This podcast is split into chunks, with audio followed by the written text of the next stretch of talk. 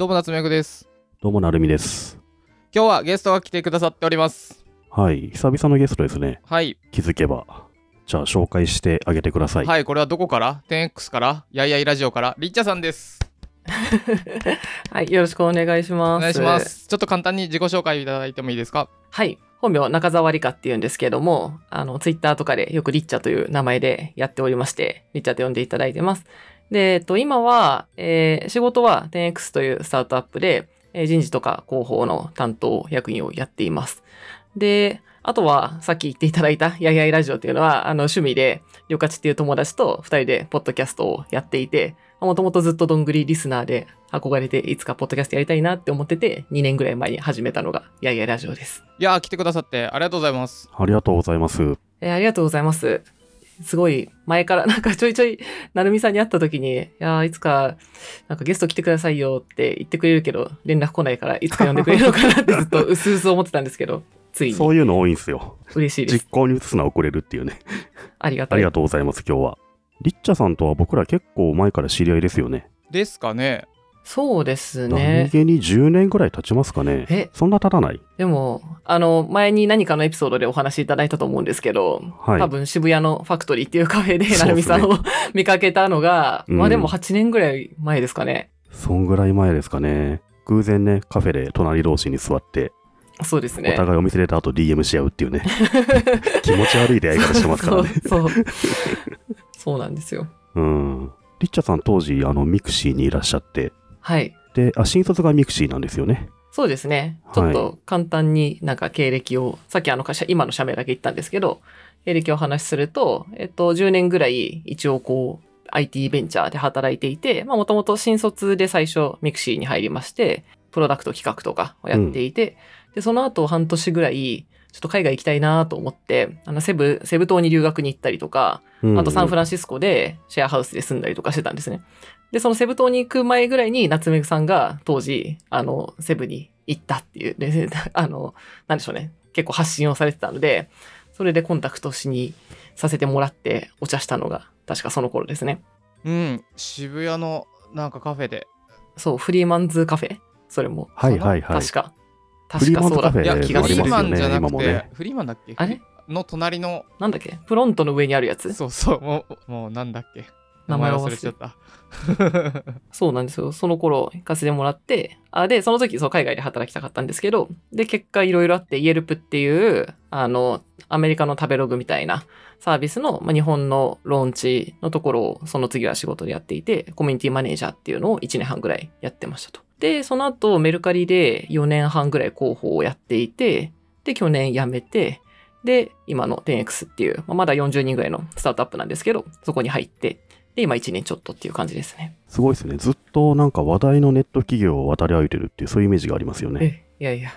恐縮ですね。なんかそう言っていただけると。メルカリもね、すごい初期の方に広報一人目として入られてね。あ、そうですね。ほぼそんな感じじゃなかったでしたっけ？はい。にせんじゅうごねんとかにせんじゅうろくねんのいちがつに入ったんですけど、うん、当時でも会社が多分ひゃくごじゅうにんぐらいで、でもダウンロード数はさんぜんまんぐらい確かあって、うん、で広報はいなあの専任の広報の人はいなくて、役員の小泉さんと、うん、あとはあの総務の人とかマーケの人とかがちょっと手伝いで広報やっているみたいな感じでしたね。ね、すごいですよね。その頃まだ広報いないんだっていうね、専任のね。いやそうなんですよ。よくあのいなかったなと入って思います。大変ですよね。規模めっちゃでかいのに。なんかお札で折った鶴が出品されるとかさ。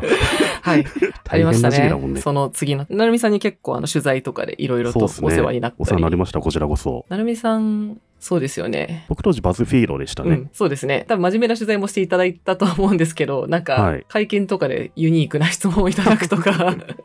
そうそう。結構ね、メルカリさんの発表会だといろんな記者さん来るから、うんうん、みんな同じこと聞き味だから僕はいつも変な質問してましたね。そうですね。そんな記憶がすごいあります。発表会の最後の方にちょっといっぷん変わった質問をして、なんかみんながくす、なんか、名古屋と変えるっていう。クスクスクスみたいになるっていう、結構ありました。ね、うん。最近あれですよね。テンエックス で役員になりましたよね。あ、そうなんです。じゅうがつからね。すごい。取締役 シーシーオー。はい。 シーシーオー っていうのは何の略なんですか？あ、チーフコミュニケーションズ惜しさっていう役なんですけど、うんうん、なんかあんまりまあ一般的なタイトルではないと思うんですけれども、うん、私がやってることが、そのメルカリの時は広報をやっていて、で テンエックス 入ってからは、まあ、広報もやってるんですけど、一緒にこう採用とか人事とかっていうところもやり始めたんですね。で、なんかこれはもともとそのメルカリの時に上司だった小泉さんっていう、あの今会長な方とかも結構似たような、なんでしょうね。まあ、広報って結構採用広報とかが最近多くなってきてるので、うん、なんか一緒に見たりしてるところを見てて、なんかこれ一緒にやるのってすごく面白いなと思ってまして、で、テンエックス 入ってからも同じくこう人事もやるようになって一緒にやってたんですけど、なんかこれをこう、まあ、役員に推薦するよって、どうしようってなった時に、うん、なんかタイトルどうしようっていうのをいろいろ考えて、なんかいろいろ考えた結果、まあ、今あんま一般的じゃないけど、なんか自分がやりたいことはこう、コミュニケーション周りを全部見ていくっていうのが面白いなと思ってたので、じゃあこれにしようって思ってつけてみました。チーフなんとかオフィサーっていうの決まってて、なんとかの部分を何しようか考えたんですか？あ、なんか な, なんでもいいというか、なんか自分で提案してみたいな感じだったんで、うんまあ、v、ブイピー とかでも何でもよかったんですけど、うん、なんかチーフ、そうですね。他がまあ シーエフオー とか シーティーオー とか、はいはい、C、シーイーオー とかなんで、まあ揃ってる方が呼びやすいかなとかは考えましたね。うんうんうん、そっか、でもね、あの、やっぱ テンエックス だとね、そういった部門でちゃんと担当役員を設けるっていうのがね、すごいいいなと思ってね。あ、ありがとうございます。なんか結構、そうですね。自分の中では、こう、あんま一般的な役職じゃないので、うん、まあちょっと、まあ増えたらいいなという思いありつつ、まあどう、どういう反応来るだろうみたいな思いながら、ちょっとそのプレスリリース発表させてもらったんですけど、結構なんか広報とか、あとその記者の方とかメディアの方とかから、そういうコミュニケーションになんか担当の役員を置くとか、うん、そういうタイトルつけていくのすごく面白いし、いいねみたいな、うん、ポジティブな反応がすごい多くてびっくりしました。すごい テンエックス らしいっていう感じがね、しますよね。ありがたいですね、うん、僕と夏目さんもよく話してましたけど、やっぱリッチャさん入ってから テンエックス っていう会社がなんか謎の会社じゃなくて、あ、こういう仕事をする会社なんだなっていうのはね、うんうん、すげえよく分かったなってイメージがあるし、やっぱ話題になることが増えたなって気がしてますね。なんかどんぐりでちょいちょいこう話題にしていただいて、すごい実感としてあるなっていう気がします。本当毎度ありがたいなと思いながら聞いてます、うん、あ、ちなみにあの山本もめっちゃどんぐり聞いてます。ありがとうございます。僕らもね、山本さんのラジオ聞いてますので。そうですよね。うん、テンエックス はあれですよね、ネットスーパーを支援するというか、いろんな小売り用がネットに進出するための手助けをするようなサービスなんですよね。はい、実はクラブハウスが流行ってた頃に、なるみさんにあのクラブハウスで取材していただいたことが実はあるんですけど、そうですね、うん、まあ、今日本でスーパーを運営してる、まあ、大手の方もいれば、まあ、地方のスーパーさんとかもいるわけなんですけど、いろんな事業者の方にそのオンライン化のネットスーパーを始めるとか、まあ、今あるネットスーパーをもっとスマホとかでも使いやすくするとか、あとはその裏側のこうネットスーパーから注文入って、まあ、スタッフさんがこう商品をピッキングしたりとか、裏でパッキングしたり配送したりってい う, こう一連のオペレーションがあるわけなんですけど、そこをサポートするようなこうアプリっていうのも裏で持っていて、ステイラーっていうプロダクトなんですけど、まあ、それを導入していただけると、ネットスーパーで必要なものを一気通貫で揃えてて提供できるっていうような、えー、プ, ロプロダクトやってますね。めちゃめちゃもうすごいなんかめちゃ今仕事仕事モードになってしまったネットスーパー使ってます？僕ライフのやつめっちゃ使ってますよ。えー、本当ですか？あ、めちゃ嬉しいです。にじゅう、さんじゅっかい以上使ってる気がする、えー、すごい。私もライフ、家から結構近いのがライフなので、自分も結構ライフ使ってますね。そうそう、最初なんかあの多少動かなかったのを被災地さんに ディーエム して、あの本当ですか？あ、うちのエンジニアにそうそう、助けてもらったりしました、うん、よかった。えー、いや、あれいいっすよね。てかまあネットスーパーって絶対あった方がいいけど、多分なんだろう、アイティー と遠いから、うーん、やりづらかったんでしょうね。そのね、なんだろう、めっちゃむずいんでしょ、事業として。いや、むずいでしょう。だって在庫わけわからんじゃん。うんうんうん、もやしなんか、うんうん、あのふつかでとか、その日に賞味期限切れるやつを、そこの管理やばそう。めちゃくちゃやばそう。はい、いや、もうめっちゃその通り過ぎてそうなんですよ。なんかやっぱり本とかファ、ファッションとか、こう Amazon とか ゾゾ とか、まあ進んでる。あの イーシー 化すごい進んでるわけなんですけど、やっぱ食品って、まあこうね、腐っていくものだし、あと冷温とか冷凍とか常温とか温度帯もいろいろあるし、うー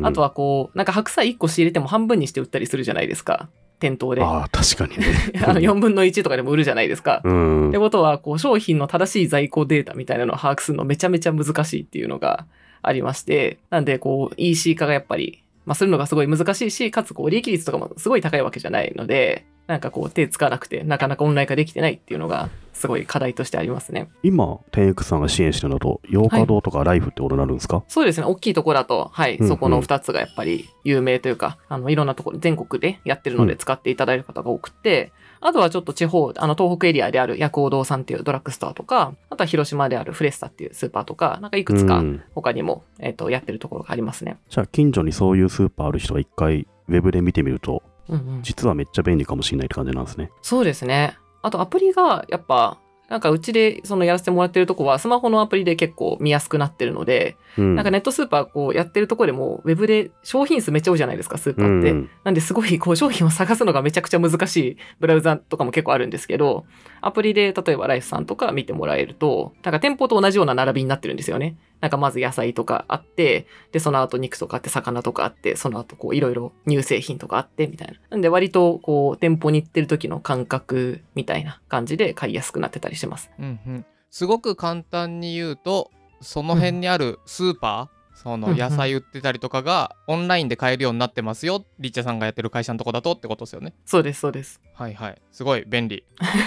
ありがとうございます。僕ね、少し違う使い方で言うと、うん、あの、はい、ライフ行って、はい、アプリで買ってます、えー、どういうこと？あ、持って帰るの重いからってことですか？だし、例えば渋谷のライフってにかい建てで、うん、どこに何があるのかよくわからんのよ、どっちがさんがいだっけみたいな。あで、あれすごい嫌いで僕。あー、なるほど。でその時にもうそうとしたいのよ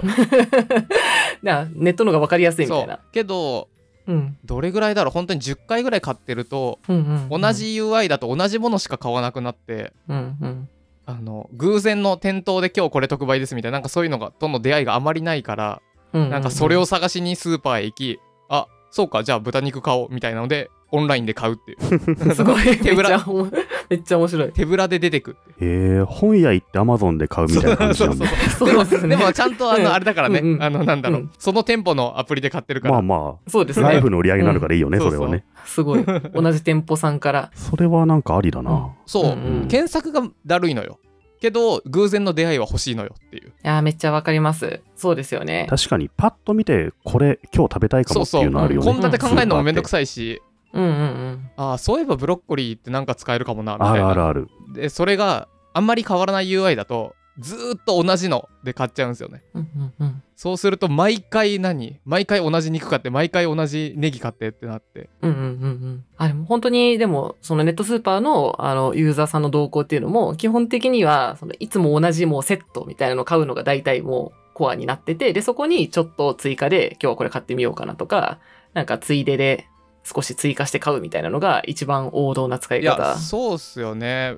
ライフはちょっと違うけど、あの声優のオンラインの方だともう、はいはい、ババーンとあなたが前買ったのは全部これみたいなのがもうめっちゃでかく出てて、うん、もうだから僕そっからもうパパパパパパってチェックして買ってるもん。そうですよね。いやそこから買う人がやっぱりほとんどあのすごい多いので、うん、いや そう、そうなんですよ。でもなんか本当はさっきその夏目さんが言ってたような店舗で買うならではの楽しさっていうのもすごいあるじゃないですか、うん、新しいものを見つけられるとか、なんかやっぱその辺はまだネットじゃできてなくて、本当はもっとできてもいいはずなんですけど、うん、あるけどね、あるけどね、うんうん、特売とかのタブっぽいのがあるのは分かってるけど、なんかちょっと違うんだよな。難しいっすよね。歩いててパッケージ引かれるみたいなね、うん、そうそうそう、そういった出会いってあるからね、うんうんうんうん、ね、無駄に買わないけど魚の方行ってなんだろう、見てるとレシピが頭に思い浮かんでくるみたいな、あ、うん、そういえば魚は違うけど、うん、まあ確かにタンパク質系ならこ肉もありだなみたいな。わかるわそれ。僕最近昼寿司握ってるけどさ、うん、やっぱ刺身売り場をブラッとしたいっていうのはあるね。ね、それオンラインで、うん、あのパックで届きますだとちょっと違わない、うん、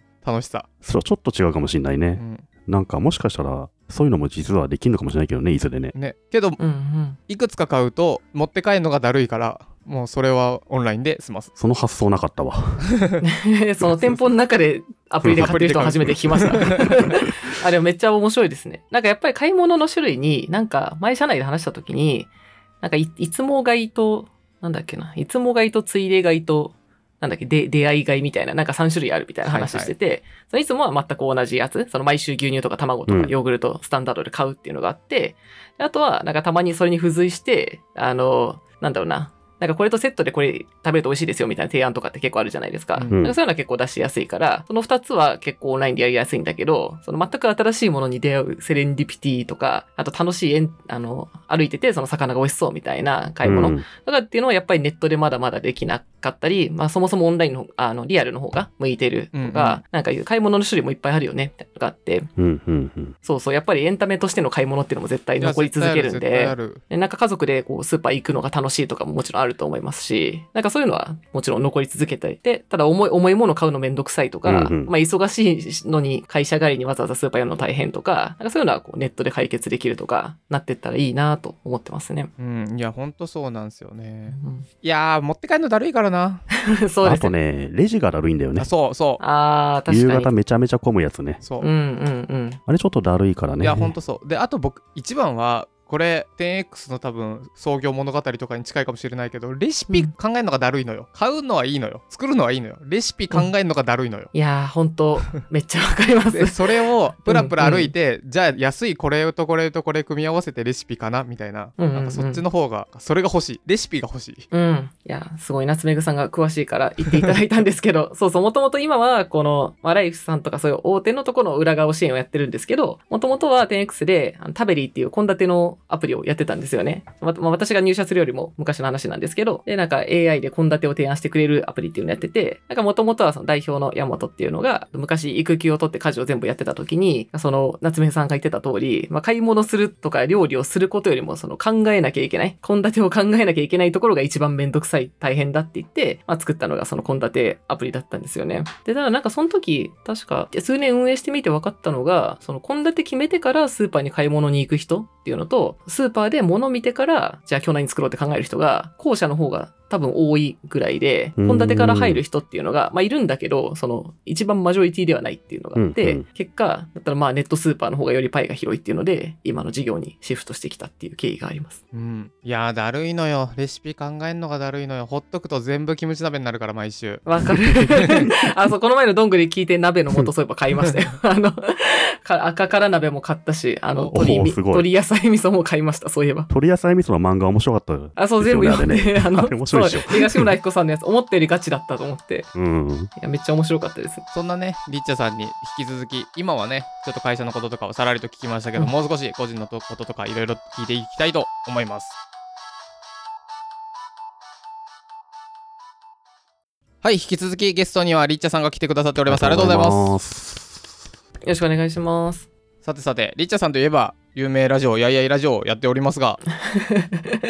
ここで言われるとすごい恥ずかしい。やいやいラジオあれですよね、もうひゃっかい超えてるわけですもんね。そうなんです。あのどんぐりには投稿及ばないんですけど淡々とやってたらいやいや結構来ました。どうですかやってみてポッドキャストは。あーなんか最近やっとこう趣味としてちゃんとなんですかね成り立ってきたような気がするというか、うんうん、なんか一定サイクルが回って続きやすくなってきたし、あとなんだろうなんかいちねん経ってひゃっかい超えて最近あれかも反響が増えてきた気がして、なんかリスナーとの対話みたいなのがちょっとずつ生まれ始めて面白くなりましたね。やっぱそこまでの時間ある程度かかりますよねポッドキャストっていうのは。かかりますね、うん、全然ね反響はないからなんか誰が聞いてるんだろうって思ってたんですけど、うんうん、最近ちょっとお便りとか増えてきました。どういう属性なんですかやいやいラジオのリスナーさんっていうのは。まあでも多分友達とその友達みたいな感覚なので、りょかちと私がまありょかちにじゅう代後半と私さんじゅう代前半ぐらいなんで、まあ、本当にそこら辺のえっと、女性が多分ろく、ななわり で, であと男性さん、よんわりぐらいだ と, だと思うんですけど、でまあ アイティー とか結構近い人が多いですね、うん、結構ねネットの話題とかあと、うんうん、なんだろうそれぐらいの年代の女性の中で流行ってるものとかお話ししてくれるから、うんうんうん、普通に僕はちょっと多分ターゲットずれてるけど聞いてて面白いですね。あでもそうそう言っていただけることがすごく多くて、うん、多分女性は本当に友達と話してるみたいって言ってもらうのがすごい多くて、うんうん、で結構なんだろうな男性とかあと私のなんだろう元上司とかなんかそういう人元同僚とかはそういうトレンドネタとかを話してる時が面白いって言ってもらうのが多いですね、うん、ふたりが話してる早いものとか全然わかんないですからねやっぱね。あファッションの話とか、ね、あじゃあ確かになんかベリー雑誌ベリーがなぜ面白いかみたいな話した時とかそういえば評判良かったですね。うん読んだことないですからねベリーとかね。よかった。あと前どっかで話したかもしれないけどなんだっけ転職に関する匂わせを語る回とかね。はい、すごい。あの、うん、匂わせ、あれ、いや、お便り書く人がすごいですね。なんか最近プロのお便りが増えた気がして、そうなんですよ。なんか、匂わせる人についてどう思いますかみたいなのをお話したらすごい面白かったんで、うんうん、テーマ設定ってめっちゃ大事だなって思いました。そう。結構僕面白い聞いてますね、やっぱね。なんかふたりの単純に興味あることを話してるんで、うんうん、なんでしょうね。最近、割と私が今年後半ファッションにハマってたんで、なんかひたすら骨格ストレートとかの話をしてるのが多いのと、あとはなんか、あと読んだ本とかエンタメ系とかと、あと時事ネタとか、ちょっと社会派みたいな話で大体それぞれさんぶんのいちずつみたいな感じですね。もともとやろうと思ったのはどういうきっかけだったんですか？私もともとポッドキャストすごい好きで、あの、どんぐりも多分一番最初の頃から聞いてるんですけど、多分高校とか大学ぐらいからポッドキャスト聞いてたんですよ。で、それもあってやりたいなと思ってて、あとメルカリにいた時もメルカンっていうポッドキャストを、ああ、そうっすよね。そう始めたんですけど、会社でなんか細々とやってたんですけれど、もうほぼ趣味でやってたので始めたんですけど、でポッドキャストをまあ個人でもやりたいな、でも自分で一人でこう始めるほどでもなみたいなのを思ってたら、多分それを旅客地となんか去年か一昨年ぐらいの年始にご飯食べに行った時に、ポッドキャストやりたいかもって言ったら、私もやりたいんですって言われて、やりましょうってなって、なんかその場でやることになりました。じゃあもう割と行き当たりばったり始めちゃった感じなんですね。特に相手を選ぶとかじゃなく。あ、そうですね。なんか、うん、そんな計画的ではなくて、あ、でも旅客地が考えてたかもしれないですけど、うんうんうん、なんか旅客地は結構実行力があるので、多分今年のやりたいこととか割と立てるタイプだと思うので、うんうんうん、それで多分ポッドキャストやりたいっていうのがあって、私もやりたいって言ってたから、じゃあ始めましょうってなって、じゃあ名前決めましょう、タイトル決め、なんかやる話すこと決めましょうみたいな会議が開かれて始めましたね。やいやいはなんでそんな名前になったんですか？これもそれこそいろいろなポッドキャストの名前見て、どんぐりとかも見て、うん、なんかこういう適度な緩さがあるとか、いろんな条件出していろいろ考えてみたんですけど、なんだっけな、なんでしょう、その時もトレンドものになんかワイワイ話すみたいなのがいいよねとか。議論する感じがいいよねって言ってて、あ、なんかやいや言うって関西弁で言うからいいんじゃないみたいな、確かにおかちが言って、うんうん、あ、いいねってなって決まりました。なるほど。なんかやっててよかったことあります？ポッドキャスト。ああ、そうですね。多分ポッドキャストやろうって思ってるわけでもなくて、多分定期的にりょうかちとなんかふたりで話すのが普通に面白いので、なんか面白いから続いてるんじゃないかなっていう気はしますね。だから普通になんか自分で話してて面白いのと、うんうん、あとはやっぱり聞いた人から反応くれるのが嬉しいのと、あと最近これなんか気持ち悪いかもしれないですけど、普通にいちねんまえとかに自分たちが喋ってるの聞くと面白いですね。え、お二人って聞き返したり、すげえわかる、わかりますよ。聞き返したりします？僕かなり聞き返しますね。突然にねんまえのを聞いてみたりとかして、うんうん、昔のこと話してんなっていうのをニヤニヤして聞きながらいちじかんぐらい経っちゃったりしてますね。そうそう、結構なんか自分が話してるの、そう、あの、気持ち悪いかもしれないんですけど、普通に最近配信したやつとかでも、なんか自分が話して、自分たちが話してるの聞いて、でそうすると、なんか、なんかの話あった時に、あ、自分だったらこういうなってやつをもう一回自分が言うじゃないですか。でそれを聞くのがなんかちょっと面白いんですよね。だから結構何回か聞いちゃいますね。確かにね。直近のも聞いちゃいますよね。うん、聞きます。うん。ちょっと前に収録者が喋ったやつなのに、うん、確認するかのように聞いちゃうんですよね。うんうんうん、確かにな。うん、ありますね、そういうのは。いちねんまえとかは、あ、そ、そんなこと当時思ってたっけみたいな、全然覚えてないんで、うん、普通に新鮮な気持ちで聞きます。結構、やいやいラジオの内容って、うん、なんか多分、どんぐりリスナーの方もね、楽しめると思うんでね。ほとんどどんぐりから流れていているなんかリスナーさんのような気がするんですけど。結構ポッドキャストってやっぱ新しいおすすめ番組探すの大変じゃないですか。そうですね。だからもしね、どんぐり聞いてて他にちょっと女性の声聞きたいなときはぜひやいやいラジオとかね、聞くといいんじゃないかなと思いますね。ああ、そういえば最近他のポッドキャストも聞いてて思ったんですけど、なんかふたりでやるときって声質がなんか近くない方が良くないですか？ああ、絶対そうだと思いますよ。聞き分けしやすいですもんね、単純にね。そうですね。夏目さんとなるみさんもめっちゃ分かりやすいし、うんうん、私も割と声低いんで、なんかりょうかちと話してて多分はっきり分かると思うんですけど、そう、もしふたりで始めようと思う人がいたら、ちょっとそれ近すぎると多分ややこしいんで。確かにそれはめちゃめちゃ大事ですよね。僕ゆとたは分からんのよな。あ、あんなに聞いてるのに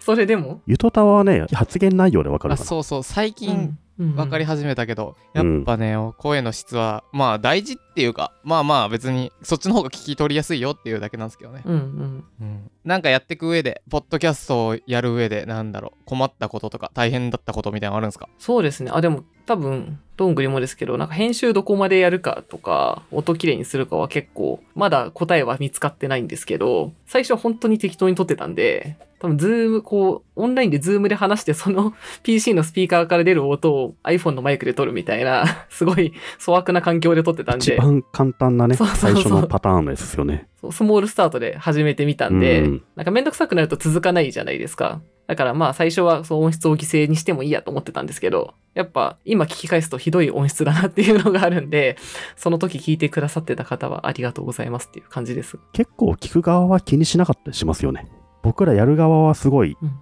あ音質がとか思っちゃうんですけど、うん、聞く側としてはまあ内容判別できればいいかなみたいなところもあったりしてね。あそう、ね、その折り合いをどうつけるかなみたいな気もしますけどね。えー、でもやっぱりどんぐりはすごい聞きやすいと思います。ちょっとずつ進化してきたというか、うんうん、最初めちゃくちゃですもんねやっぱね、うんうん、えじゃあ編集がどんぐらいやったらいいかわからんっていうのが悩みとしてあるってことですか？そうですね、なんか、うん、やり込むとどこまでもできちゃうから、どんぐらいの塩梅でやろう、やるとか決めてんのか聞きたいっていうのと、あ、あとも、もう一個あって、あとタイトルが秀逸だと思うんで、タイトルどうやって決めてるか聞きたいです。なるほどね。え、環境としてはまずどういう何で撮って何で編集してみたいなのはどういう感じなんですか？やいやいラジオは。あ、えー、っとまずZenCasterっていうあのクラウドでなんかふたりの音がそれぞれこう同じタイムラインで揃って収録してくれるツールがあるんですけど、それで収録してますね。でそれを落としてで私が編集してるんですけど、Audacityっていうあのフリーの編集ソフトに入れて、でそこで編集してるんですけど、ただもう細かなんか一個一個聞いてノイズ取ったりとかはしてなくって、もう全体にコンプレッサーかけて音量のバランス調節して、でノイズ取って、ノイズあの全体のホワイトノイズだけ取って、うんうんうん、でそれぐらいかな。であとはエンディングの音とか入れてな最小工数で完成みたいな感じですね、うん、じゃあまあ同じようなもんですね、うん、大体ね。あ、そうなんですか？そうですね、人の会話ってこういい感じのその人なりの間があったりテンポがあったりするんで、タイムラインで見てあの無作為に消しちゃったりすると、多分その人なりの良さが消えたりすることもたくさんあると思うんですよ。意外と間が取って、でもそのそれがその人の良さになったり、だからなるべくなんだろう、いや会話って多分あんまりロジカルなものじゃなく、やいやいラジオ聞いてて政治の話の時に旅客があのわ真面目みたい な, なんか真面目真面目みたいなことをすごい連チャンで言ってる時があって、でもそれなんだろう、編集だと消したくなるかもしれないけど、でもそれがなんか多分良さになったりもすると思うんで、なんかね、あ僕はなるべくそのなんだろうな、ノイズとかは消すが、こうあんまり間とかずらしたりとかはなるべくしないように僕はするかなって感じ。なるほど、面白い。そうなんですね。いやなんかそれの人なりの多分良さが多少あるなと思って、うーん、やいやいラジオの良さでいうと、その真面目の他にふたりが買い物に行ってきたっていう回があるんですけど、はい、うん、そこでリッチャさんが買い物行こっかって言ったやつがめちゃめちゃ可愛かったですね。そうですか。そんなことありました、うん、横後でこれはちょっと流しとくんで聞いてください。横覚えてますね。こんな感じです。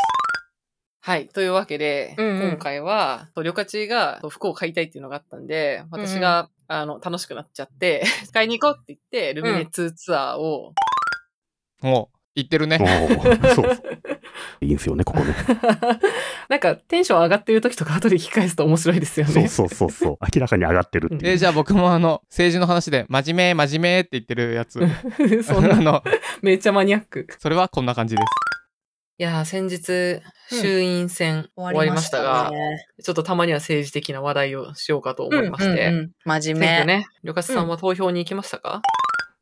うん、ほら言ってるでしょ、なるみさん。めちゃめちゃ真面目っつってるね。政治の話だからね。そっか、いやいやいや、生かした方がいいんだな。うん、なんかき、ね、確かに自分たちだと、なんか綺麗にしたくなっちゃうけど。うん。とかってね、まあそんなのはまあ、その編集も含めて、うんうん、なんだろう、良さというか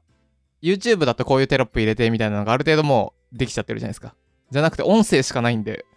その音声をどこまで加工してもいいし編集しても、それも含めてポッドキャストの面白さや良さだと思うんで、なんかまあまあいろいろとみんなが試行錯誤していくのかなと思いますけどね。うんうんうん、前リッチャさんから聞いたやつだと、なんかポッドキャストで結構 テンエックス は採用できたみたいなこと言ってませんでした？あ、そうですね。それってめちゃめちゃすごいっすよね。確かにこれはなんかそろそろポッドキャスト採用っていうのができるんじゃないかと思ってるんですけど、うん、なんかそうですね、まあもともとその社長の矢本が、彼が個人でやってるチャンネルがゼロトピックっていうのがあって、あともう一個、えっと、ヒカルさんっていう元同僚の人と一緒にやってるフリーアジェンダっていうポッドキャストもあって、二つあって、ど、どっちも結構リスナーいるんですよね。で、本当にそれを聞いてて、なんか一年以上リスナーでっていう方とかが、ちょっと転職しようと思った時に、なんか テンエックス 気になって聞きまし、来ましたっていう感じで、あの、話聞きに来ていただいて、そこから採用につながることが結構何件もあったんで、うんうん、これめちゃくちゃ採用に効いてるって思いました。めちゃめちゃすごいっすよね。すごいですよね。ポッドキャストで採用あるんだっていうね、うん、いやポッドキャストの採用はいいと思いますよ。マジでいいと思う、うん、期待値がずれないもん。その人がどういうことを考えてて、どういう話し方して、どういう語彙の強さでとか、なんか性格がわかるじゃないですか、テキストだけじゃなくて。すごいそう思います。あのブログとかよりももうちょっとこう人間味がね、なんか分かりやすい感じしますよね、うん、しかも YouTube よりもなんかいい気がするな。 YouTube だと結構ちゃんとカットできちゃうけど、ポッドキャストってほぼ取って出しなんで、確か話の文脈全部分かるというか、別にテロップとかでごまかすこともできないんで、うんうんうん、そうそう、だからこういうことで多分イラってして、こういうことでこういう思いでやってるんだなっていうのがめちゃくちゃ分かるんで、うん、ちょっと聞いて聞くのをやめる人もいるし、ずーっと聞き続ける人だったら多分相性はいいし。本当そうだと思います。その入っていただいた方は、多分いちねん以上聞いてて、で、なんかこう、ポッドキャストってこう、行動的になんかどんどんつまみ食いより同じのずっと聞くじゃないですか。うん、だからその会社のこう、成長の過程とかも多分聞いてればいちねんかんでわかるし、あとなんか、あの、その方が言ってたのは、なんかその人がこう、仕事であんまりうまくいってない時とか、あと周りの人とこう、関係上なんか悩みみたいなのがある時に、社長のポッドキャスト聞いてて、こういう人と働いてたらなんかもっとうまく働けるはずなのになみたいなのをなんかまあ薄々思ってて、あれみたいな、受けたいかもっていうのがこうだんだん醸成されてたって言ってて、それは強いっすね、うん、いやめちゃくちゃいいと思う、うん、やっぱ生活に溶け込んでるとすごいね、なんかもう他の会社受けようっていう前に多分最初にあの出てくるんで、すごい強いなって思いました。確かに社長やってたらね、そう、うん、これで大事なのが、広報がじゃあ自分の会社でやりましょうっつって社長に無理やり喋らせても多分違って、社長が本音で好きでやってるからうまくいくっていうのは絶対あると思います。なんかね、うんうん、あんまりね、なんだろう、じゃあどういう内容喋ったらいいか候補の人作ってきてみたいな感じで言ってやるっても全然楽しくならないんでまあそうね、そう、そうなんですよね。そう、多少雑談がある方がいいんですよ、うんうんうん、ひゃっかいのうちさんじゅっかいぐらいは別に聞いてもあんま意味ねえなみたいなのがあってもいいんですよ。それも含めて人とか柄がわかるんで、うんうん、本当ね、なんか真面目にテーマ設定しようと思うと続かなくなりがちですよね、うん、雑談でも何でもいいから、なんかいちねんかん聞かせる番組やるってすごいタッチポイントとしてめちゃめちゃ強いからね、うんうんうん、いざという時に想起するっていうのはありますよね、うん、いやーいいですね。へー、でも確かにポッドキャストでちゃんと採用してる会社ってあんまりなさそうだから、なんかそこの部分でテンクさんはね、結構いい位置というか、すごい最初にやった会社だなっていうような印象ありますね。いやすごい、そうなんですよ。なんか偶然、多分社長が最初に始めた時は多分そんなに意図してたわけじゃなかったと思うんですけど、結果的に今はすごいチャンネルとしてすごくこういいなと思ってますし、なんか今やっぱり企業のこうブログとかツイッターもやってる会社すごく多いし、うんうん、なんかだんだんどこか分かんなくなってきません？タイムライン流れてきても、まあね、分かんないですね。なんか一つのこう会社のブログだけをこうずっと見続けるっていうより、やっぱ記事単位で見るじゃないですか、うんうん、なんかそういうポッドキャスト一回聞いていただくと、本当ずっと同じチャンネルでつながり続けられるからね、最初のタッチポイント取るのは結構難しいですけど、なんかそこで合ってたら本当これはいいなと思ってます。なんでそうですね、まあ社長で社長がやってるんで別にこれを言ってみたいなそんな強く言うわけじゃないんですけど、聞く人が増えていくといいなと思ってますね。いやいいですね。概要欄にねぜひ貼っとくので、ありがたい。ゼロトピアフリーアジェンダも聞いていただければと思います。そうですね、ゼロトピック何気に僕ゲスト会やりますからねそうですね、取材していただいた時のそう、最近でも本当にスマート エイチアール の宮田さんで社長があの代表交代しますって言った時とか、もちろんメディアからも す, すごい取材いっぱい来てて出てたんですけど、なんか普通にゼロトピにゲストで呼んでもう話してて、へーもはやメディアじゃんと思ってすごいなって思います。はいはい、すごいですね。面白かったですね。なんか社長同士がトークしてるの聞くのって普通に面白いなって思いました。確かに。そうなのでね、ぜひぜひここの概要欄に貼ってあるので、興味あるポッドキャストだったら聞いてみてください。どどどどどどんぐり エフエム。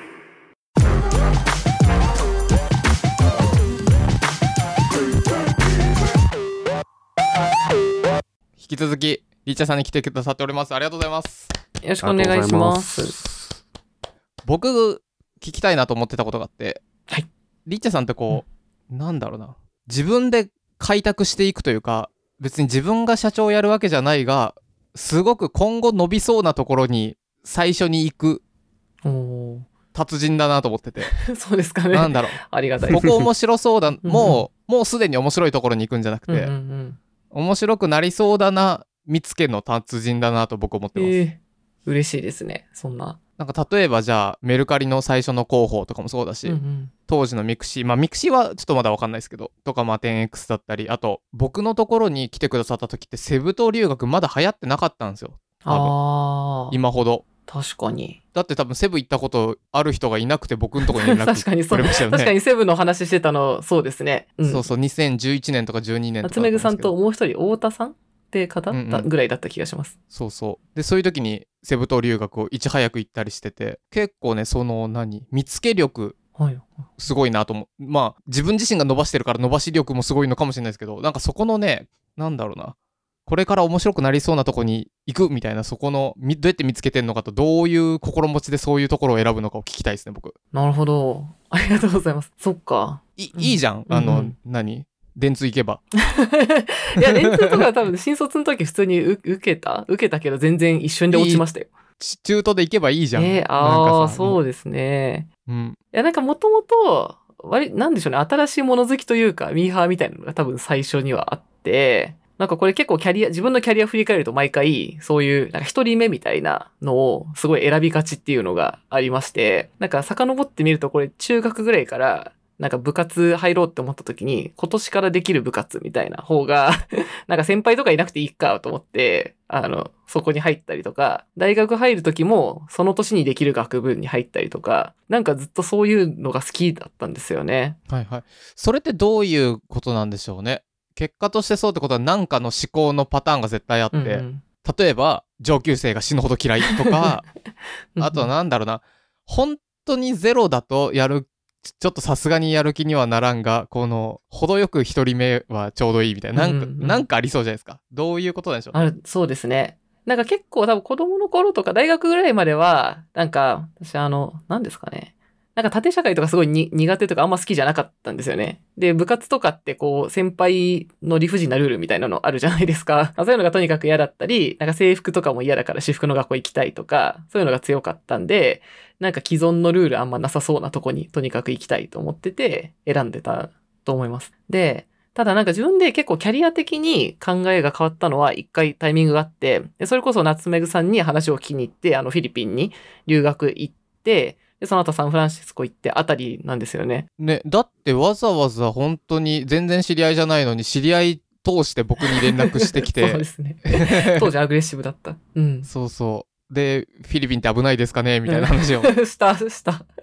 あ大丈夫なんじゃないですかねみたいな。まあ荷物はあの肌身離さずみたいななんかそういう話をした気がするんですけど。うんうん、いや確かミクシーに新卒で入った頃はそんなに考えてなかなくて、まあベンチャー アイティー ベンチャーまあ面白そうだなと思って入ったんですけど、なんかミクシー辞めて、そのフィリピン行って、で、あとサンフランシスコにいて、その後 Yelp っていうのに入ったんですね。コミュニティマネージャーで。で、その頃に、なんか私ミクシーで新卒でさんねんぐらい働いてた頃は、当時って、まあ結構 アイティー ベンチャー盛り上がり期で、こう、新しい会社いろいろ出てきて、当時ってなんだろう、なんか、あの写真アプリとかすごい流行ってた頃なんですけど、あとサイバーがいっぱい新規のアプリ出したりとかしてて、マイさんろくごとかあったの。あ、そう、マイさんろくご超流行ってましたね。あとスナッピー、スナッピー、はいはい、スナッピー超流行ってた。とかで、なんかこう自分もベンチャー界にいるからにはなんかいい仕事してみたいけど、なんかこうな何者かになりたいけどどうやってなるんだか全然よくわかんないみたいな感じだったんですよ、確か。でメディア出てる人とかのインタビューとかいっぱい読んでたし、こう仕事できてる。人なんかいろんな結果出してる人いっぱいいるけど、なんかどうやってその道筋に行くのか本当にわかんないって思ってたんですけど、なんかそれがまたまたまミクシー辞めて海外行って、で帰ってきて Yelp 入ってってやなったら、なんか当時 Yelp でコミュニティマネージャーっていう、まあちょっと珍しい、当時入り始めのタイトルをつけてもらって、それで活動してたんですけど、なんかそしたら、やったらなんか取材依頼いただいたりとか、あとは昔のこう同僚とかから、なんかコミュニティマネージャーってどういうことやってるのを聞かせてほしいみたいな連絡とか、あとはそれこそそのフィリピン留学行こうと思ってるとか、サンフランシスコどうなのとかすごい連絡とか来るようになって、だんだん、なんでしょう、なんか自分の別にできる能力とかは何も変わってないのに、自分にとっては。なんか突然こう、周りの人が連絡くれるようになったりとか、あれ扱い変わったな、みたいな、すごい思ったタイミングがあって。で、なんかそれなんでかっていうと、自分がめっちゃ仕事できるようになったっていうほどじゃないんですけど、なんかただレ、レア度が上がっただけだなって思ったんです。ただ同じようなことやってる人いないから、自分に連絡くれたり、取材くれたり、依頼くれたりとかするんだって思って、あ、これめちゃくちゃ得じゃんっていうことに気づきまして、そっからは結構、なんか同じことやるなら、その何人も同じ人がいるっていう、なんかこの会社入って何人も同じっていうよりは、なんか自分しかできなそうなこととか、他にやる人いなそうなことっていうのを選んでった方が、キャリア的にはこうレバレッジが効くんで、できるだけそっちを選ぶようにしてって今みたいな感じですね。うんうんうん。それ選ぶとか基準というか、うんうん、なんだろう。どういう風に選ぶんですか？でも私ま、まっともな転職活動したことなくて、基本全部、そのリファラルとか、あの、人紹介とかなんですよ。で、でもあとはいくつかはあって、やっぱり自分の好きなサービスとかじゃなきゃ、全然、なんか発揮できないので、なんかその、さっきうまく見つけてるっておっしゃっていただいたんですけど、なんか自分はそんなに得意な方、あの、器用な方じゃないんで、なんか逆に今までこう、副業とかで仕事させてもらって、一定はできたけど、なんかその会社のこと本当に心から好きかって言われると、なんか人に勧められるのかわかんないなみたいなものとかは、なんかそこまでなんだろうできなかったなっていうのもあって、なんか本当にここはもう間違いなくみんなにとって絶対いいって言えるっていうものが見つかったら、そしたらなんかうまくいくパターンが今まで多かったんで、なんかそれは結構探すようにしてるかもですね。うんうん。じゃあいちぶんのいちでいいんじゃなくて、うんうん、副業だったり知り合いの紹介だったりいろいろな人と話してみて、その中であこの会社だったらマジで好きだわって思えるところを選ぶって感じなんですか？あ、そうですね。なんか本当に、まあ、メ, メルカリもこうミクシーもそれぞれも自分もすごいサービスのユーザーだし、本当にいいと思ってるし、で テンエックス も テンエックス 入る前は本当はそのメルカリ辞めた時って別に転職先決めてなくってしばらくあのなんかのらりくらりとしながら何個かいただいた仕事やってたんですけど、で、テンエックス入るっていうのも最初は全然決めてなくって、ただ仕事してったら、こう、業種としてもすごく面白いと思うし、まあ、いるメンバーもすごく面白いし、なんかこんなにいいのに世の中に知られてないのもったいない、もっと知られた方がいいみたいな感じで、広報やってて、やり始めてっていう感じでした。なるほどね。うん、そうかそうか。うん、いやー、すごいですよね。最初の一人目に結構いろんなところでなるのは。で、これで、じゃあ、一人目とは言わず、ベンチャーだったり、はい、ちょっと新しいところに自分からも行きますみたいな、これ聞いて行く人がいたとしたら、最初何したらいいんですか？だって、うん、ちゃんとした研修とかないから分からんじゃん。最初何したらいいんですか？えそういうベンチャーにえベンチャーとかに何一人目候補で入りました。ああ、入って探そうじゃなくてもう入ってからですよね。はい、ああ、入ってからだったらどうなんでしょう。まあ自分は一番最初やるのはやっぱりその会社のことになんかまずは誰よりも詳しくなるっていうのが。一番最初かなと思ってて、なんかそれメルカリ最初に広報として入った時やってたんですけど、なんかこう広報の仕事当時もやったことなかったんで分かんなかったんですけど、でも記者さんに会ったら、その自分が会社の代表なわけじゃないですか。なんで、なんかそもそもこう記者から信頼得るには、まず自分がその会社のことめっちゃ詳しくないとダメだなと思ってたんで、多分最初のさんかげつぐらいはそんなに外に行くというよりは、ひたすら会社の過去からのドキュメント全部読んだりとか、なんか社長の過去のインタビュー全部読んだりとか、社内の人とネットワーク作って、この会社どういう会社ってこう自分の言葉で語れるようにするみたいなのにかなり時間使ってましたね。へー、さんかげつぐらい?さんかげつぐらい、なんかそれが多かったと思います。うーん。でもそれって、それやってる間、うん、ちょっと仕事してないんじゃない仕事してよみたいな空気になりません？そうですね。どうだったかななんか、さんかげつ、どうだろう。まあその間に普通にプレスリリースとかあれば、まあもちろん書いたりとか、一定のまあ仕事はやりつつなんですけど、はいうんうん、でもなんか、一定時間使わないと、なんていうか、なんかうちの会社いいですよって言ってもなんでいいのかって、なんか表面的な言葉だけじゃやっぱ人にそんなに勧められないと思うんですよね。なんでなんか自分が何面白いと思ってるかっていうのが結構大事だと思ってて、なんかそれ自分の言葉で語れるようになるには結構本当に社内の人と話したりとかになんかまずは時間使う方がいいと思ってて、あ、それ言うとなんか一旦上とそれを握った方がいいかもしれないですね。あ、まあ確かに確かに。まずはちょっと社内を知ることにさんかげつぐらい使う予定なんでっていう、もう話しておけば。それがないとね。うんえ、なるみさん、うん、僕はあのリッチャさんの魅力というかあの凄さ結構このあたりの今僕が聞きたいあたりにありそうな、なんだろう、すごいリッチャさんらしい本質的な話をするなというの思いますよねやっぱ入社したばっかって張り切って外の人からも期待されるから結構外へ外へって行っちゃう人も多いと思うんですよね。そうですね。外の人と会わなきゃとかねいうのはあると思うんですけど、でもやっぱ社内のコミュニケーション超大事ですよね。うん、そうですね。あと多分記者さんとなんかそれ同じ視点なのかもなと思ってて、多分昔あの西村さんがあのゲストで出られてた回をちょっとこの前聞いてたんですけど、うん、その取材対象に対して面白がれるかみたいなことを多分おっしゃってたかなと思ってて、うんうん、多分自分もすごく同じで、なんか普通に面白いから知りたいんですよね。なんか自分の好きなものだったら知りたいじゃないですか。私は多分うまくワークしてると思っていただけてるのは、なんか本当に自分が好きなとこの仕事しかしてないんで、そしたらなんか社会社のこととか事業のこととか興味持ってるから掘ってって、で掘ってってでで他の外の人に会った時にこんな面白いことあってさみたいなのがなんか話せるから、そうするとうまくいくなって思います。で逆に過去になんか仕事した中で何でもできるかと思いきや、こう自分が興味持てないものはなんか何度話聞いてもやっぱこれが何でいいか分かんないんだよなって思ったのがなんか拭えなかったのがあって、そういうのはちょっと途中でなんか多分これはあんま向いてないからやめようと思ってやめましたね。じゃあなんかしょうもないリリース出さなきゃなって時はあんま力が入んないわけですね、やっぱり、ね。ああ、そうですね。あの昔から多分興味 な, ないものには本当に興味なさそうだよねって言われるんでその興味あるものをうまく仕事にできたのがラッキーだったんじゃないかなって思います、うんうんうん、なるほど。あと僕リッチェさんに聞きたいなと思ってたのは、エンジニア で, でもなく、うんうん、めちゃんこ B 向けの営業します、うん、でもなく、例えば記事書くみたいな、うん、なんだろう、お仕事できるのは分かるんですが、こう一本の完全な専門職ってわけじゃないじゃないですか。そうですね、うん、で結構そういう人たちは多いと思っていて、でもそういう人の中のロールモデルにリッチェさんはなりそうだなみたいな。いやいや、でも広報っていうのを始めてろくねんでその分野で一定の功績を残してるってのはすごいなと思いますね。そうそうですよね。いやいや、で別に広報って言ってもじゃあずっとそのまま広報一本ですってわけじゃなく、そこから幅広いじゃないですか、うんうんうん、なんだろうな、ゼネラリストの戦い方といいますか、専門職、エンジニアでもなく専門職ではない人の、そうですね、確かにのビジネスでの何生き方ってどういうどういうのがあるんですかね。教えてもらっていいですか、僕らに。いやいやいやあ、でもなるみさんは何もないんで、僕らはなるみさんは記事書けるんですよ。僕それも専門職だと思ってて、うんうん、記事書けっから誰でも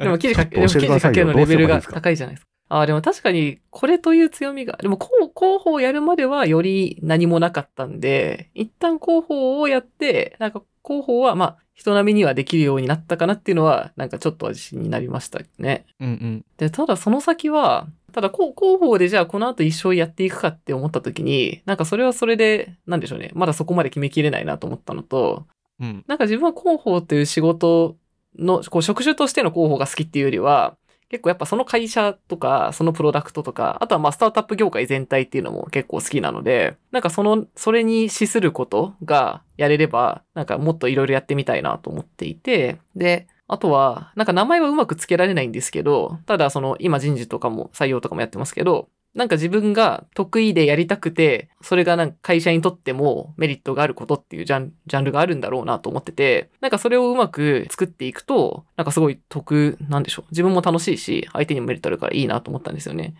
で、これただ会社の中でこれをうまくやるには、結局、あの、周りとか、あとトップとか自分の上司とかの信頼関係がないとダメで、なんで私がある日突然転職して私のこと誰も知らない会社行ったら、多分な、なんやねんってなるんで、行って、その自分のこと知ってて、自分と働きたいって思ってくれる人と働くっていうのが、マスト条件だなって思ってます。うんうんうんうん。うん、ここにねんぐらいですごいリチャさんを拝見して感じるのが、はい、すごい、エスエヌエス とかはじめとした情報発信にすごいギア入ったなって感じするんですよね。そう、そうですか。うん。な、前って結構、割とのんびりしたツイートをしてて、はい、あ腹減ったみたいなファクトリーに回すみたいなね。まあ、確かに、うん、ここにねんぐらいはすごい意思を感じます。それあれじゃない、うん、自分を知ってほしいっていう、それもそうだし、視座が単純に上がったんじゃない、年齢とともにって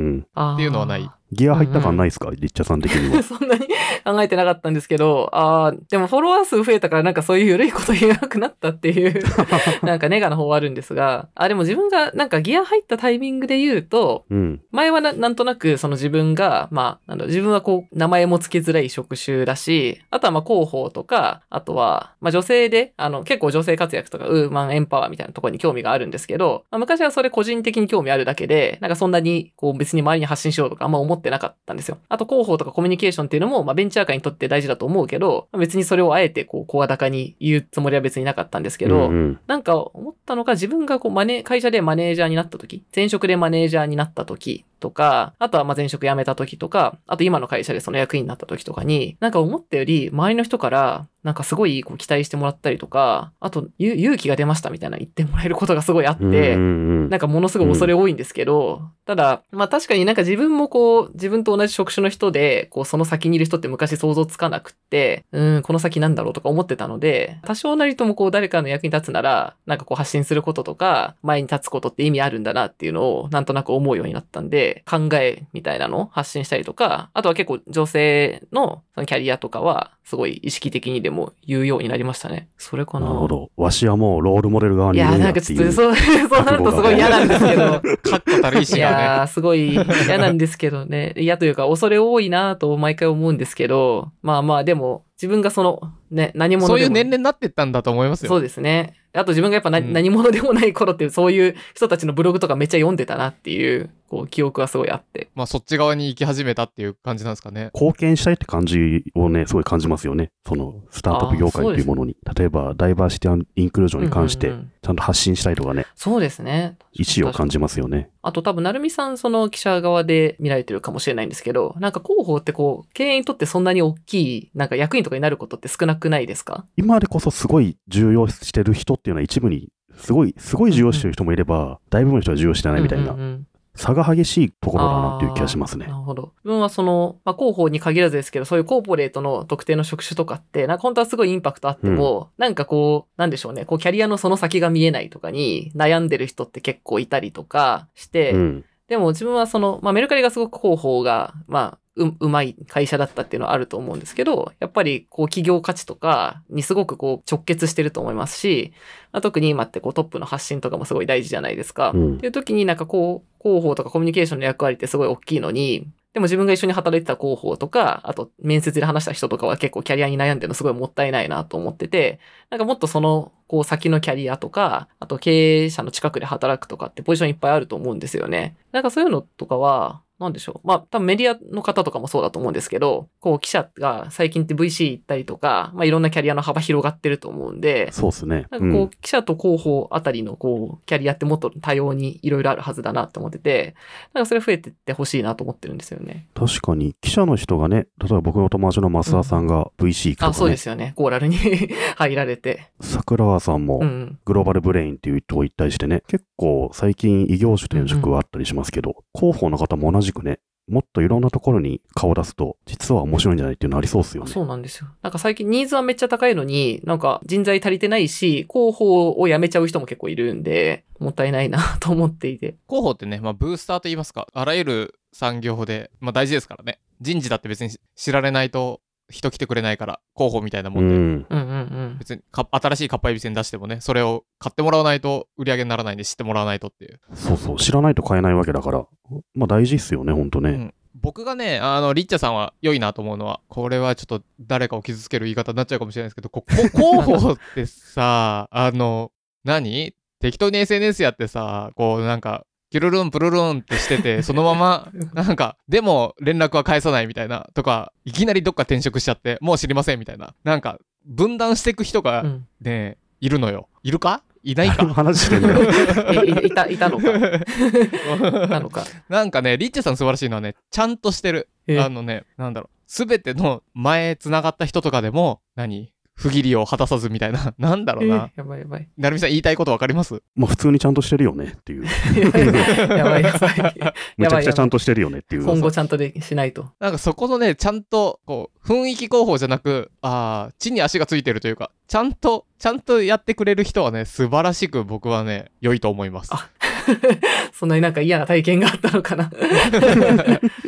なんか広報ってちょっと、うんうん、なんだろうな、目立つからかっこいい、やりたい、なんかちょっと流行ってるそうだからやりたいみたいな人、若い人たち多いと思うんですけど、それでやってそのままなんか消えちゃう人たちが多い中で、ちゃんとちゃんと普通にビジネス力があるっていうのはね、僕はめちゃくちゃ大事だと思います。そうだったのか。そんな、なんかそんなに確かになんかこれそうですね。誰、誰かを傷つけないといいんですけど、でも広報をやり始めて思った時にそういえば広報ってなんか全然そのなんですかね。他の職種に比べて、やっぱ人口も少ないんで、人材層がそんなに厚くはないなって思ったんです。で、で、その中で一定その、例えば経営者の視点とか、なんかそのベンチャー経営の中でこう、例えば資金調達のリリースするなら資金調達ってどういう仕組みかあんま分かってないと語れないじゃないですか。だから結構メルカリ行った時は、メルカリって毎回こう、なんでしょうね。結構大胆な挑戦とか、業界に先駆けた何かみたいなのやってリリース出すんで、なんかそれを記者に説明できるようになんなきゃいけないじゃないですか。なんでこれが新しいのかみたいなのを、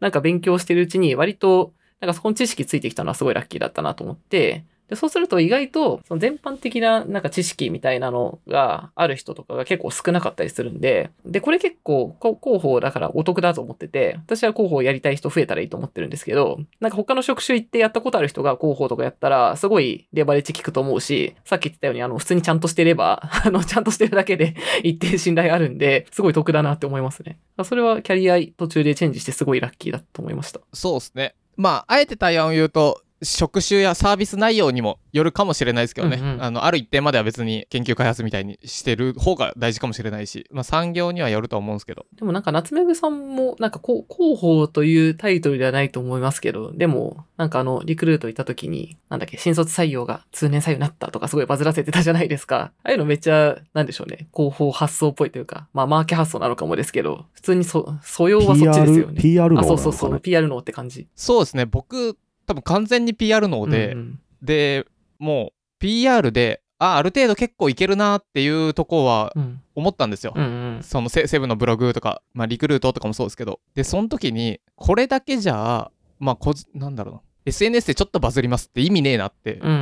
思って、うんうんうん、でもっとちゃんと大きいところができるようにならねばならぬと思って、候補は別に手段でそっから先何別に営業やるにしても何にしてもまあまあ使えてはいいいいと思うからやめようかなって言って、結構意図的にもう今もツイッターもやってないし、だから意図的に結構キャリアを変えに行ったのはありますね。広報だけじゃ、うん、意味ねえなって思っちゃって、うんうんうん、ですね。そうそう ピーアール 能だと思いますよ、完全に。なるほど。あ、でもそこは意図的だったんですね、やっぱ。あの ピーアール 能を持っていれば何でも活かせるってなるよね、うん、最大限のコストでどんだけインパクト与えるかっていうのって何やってても超大事だから、うんうんうん、最, 最小限かな、持ちつつ他のやれば、うん、やればいいっていうのはね。そうそうですね。まあでもちょっと僕の考えが違ったけど、ツイッターでちょっとシェアされるとかは意味ねえなと思って、うん、もうこんなんじゃ食っていけないからやめようと思ったんですけど、チョコレートだったりなんか今ね、結構ここまで大きい市場になるとは思わなかったんで、あ、意外とそっちでも食っていけんじゃないっていう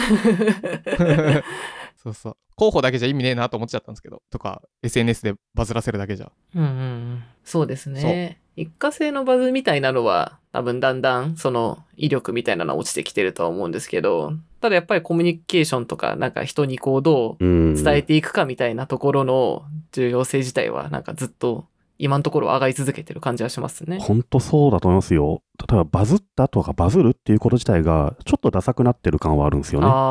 あ、それめっちゃ面白いですね。今日のこれバズったんだけどっていうこと自体がちょっとダサいなっていう僕は感じてて、うんうん、それよりも例えばこのいちねんでこんだけ信頼が積み上がったの方がちょっと今かっこいいんじゃないかなって気がするんですよね。それは多分一時期あった エスエヌエス 変調からのちょっとした揺り戻しかもしれないんですけど、うん、ややそっち方面に来てるんで、じゃあ日々いろんなものがバズって エスエヌエス でいちまんシェア何万シェアされてるけど、じゃあ覚えてるものあるかって言ったら覚えてないし、うん、だったらにねんまえからこれだけのファンが増えたとかね、これだけの信頼してる周りの人が増えたの方がいいんじゃない的な空気をちょっと感じたりしますね。いや、ありますよね、絶対ね。そうそう、うんだと思います。なんか結構 ピーアール のなんだろうな、仕事してた時にあの、P、なんか ピーアール の原則みたいなっていろんな本とかでこう語られてるんですけど、私すごい大事だなと思ってるのが、人にこう伝えるとか、じゃあ、まあ、ある意味バズらせるとか、こうメディアに伝えるとかっていう、こうハウがあるからこそ、なんか倫理観が絶対根底になきゃいけないっていうのがあ書かれてて、なんか当時はへふーんとか思ってたんですけど、今 め, めちゃくちゃそれ思うんですよね。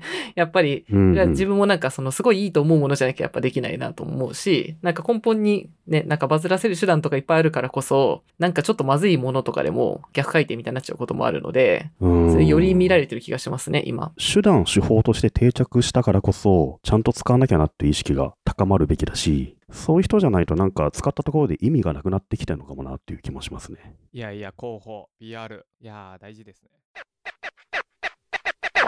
どどどどどどんぐりエフエム。ここで話は完全に変わりますが、僕があのリッチャさんに会ったらぜひ伝えたいなと思っていたことがいくつかありましていくつかありましてなんだ不穏なまずそのいち、はい、テンエックス あるある テンエックス の人は他方でとめっちゃ言ういやそれ テンエックス っていうかや矢本ですよいやいやいや他も言います。あの テンエックス 入った人たち、うん、ビフォーアフターでめっちゃ他方でって言うようになって口癖面白いな。あでも映ってんのかも。例えばあの今 シーエフオー で入ったあの人のノートとか、はい、そうあの、あの人他方でが入るようになってきてるからノートにあ他方で来た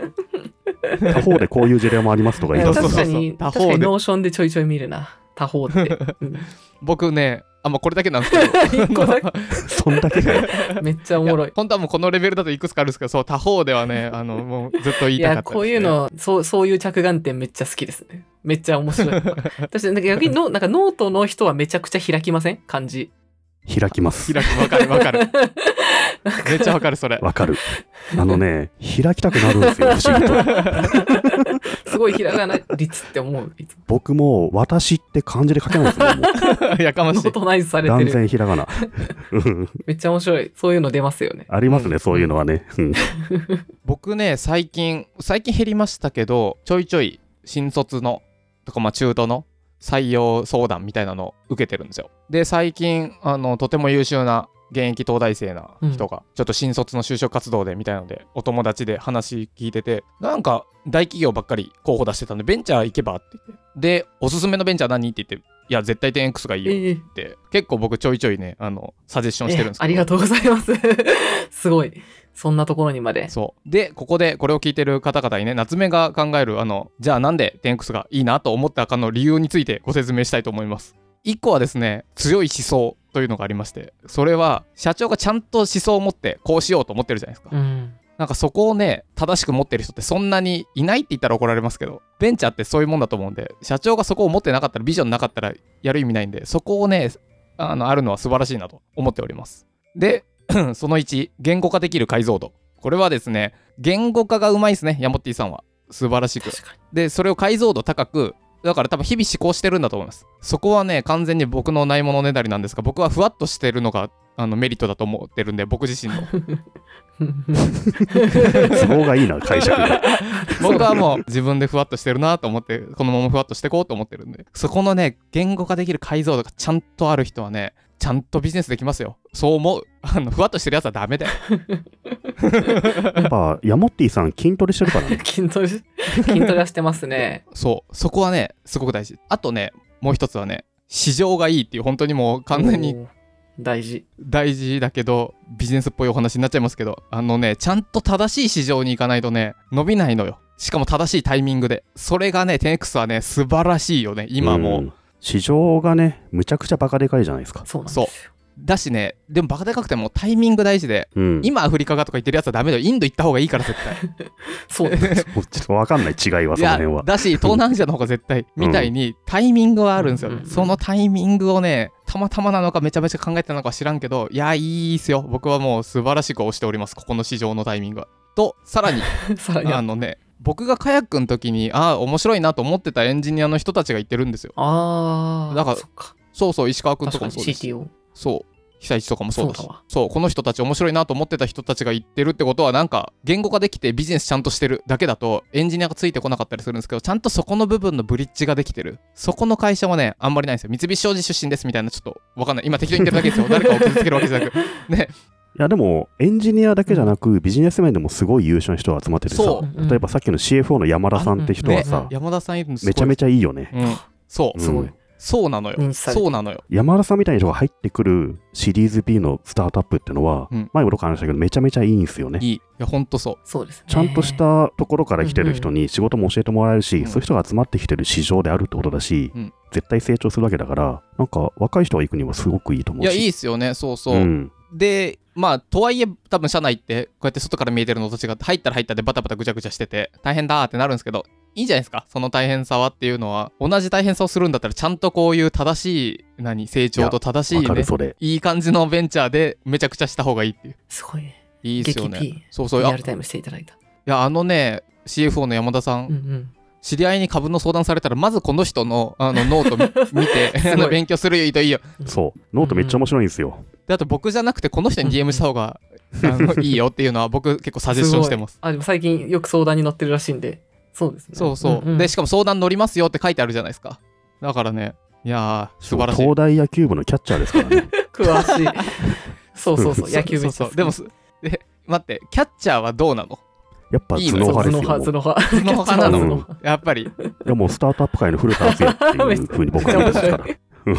メガネしてるし一応メガネしてるし、うん、僕あの結構ノート書いてるのがなんかこの前聞いたら面白くて、その、まあ、相談に乗るのって自分も勉強になるからなんかいろいろ相談に乗ってるらしくって、でなんかさんかい同じこと聞かれたらノートに書くようにしてるらしいんですよね。うんうんうん。でなんかそれでなんかストックオプションの こ, ここについて聞きたいとかをでさんかい同じこと聞かれたらノートにして、次からはそれをこうここに書きましたって送るっていう仕組みで最近いっぱい書いてるみたいです。へー、読みましたよ テンエックス のブログにそう書いてあった。すごいさすが、うん、へー、それ面白いですね。記事のネタの見つけ方にすごいいいなと思いました。そうそう、絶対ニーズがあるからさんかい聞かれるわけだしね。そうそうそう、それなるほどね。えー、それ僕そういうこと聞かれるとなんかなんだろう、どうでもいいことさんかい聞いて記事になるかなみたいなもなんかもされるどうしたらひゃくごじゅっキロ打てるようになりますかみたいなのをさんかい聞いてみようかな。山田さんに変なこと聞くのやめないの変な記事増えるだけになっちゃうからちゃんとしたことを聞いてちゃんとした記事には な, る な, なっちゃうから、あのさんかい聞いたら絶対しなきゃいけないっていう縛りになってるみたいだからうんいいな、辻ちゃんとかごちゃんどっちが好きですか？さんかい聞きたいな聞かれたのに書いときますねつってなっちゃうからね辻ちゃんです、うん、理由はみっつありますってなるから、もし社内から聞いてみようかな。いやこうやってなんだろうな、こういうレベルの面白い人たちが個人でもちゃんと発信しているっていうのは、おそらくヤモッティさんがちゃんと発信してるから、まあ、こんぐらいなら発信していいんだっていうラインができてると思うんですよね、社内で。ああ、そうですね。確かに。うん、いや、なんかみんな別にそんなに頼んだわけでもないのに、なんかみんな発信してて偉いなってよく思います。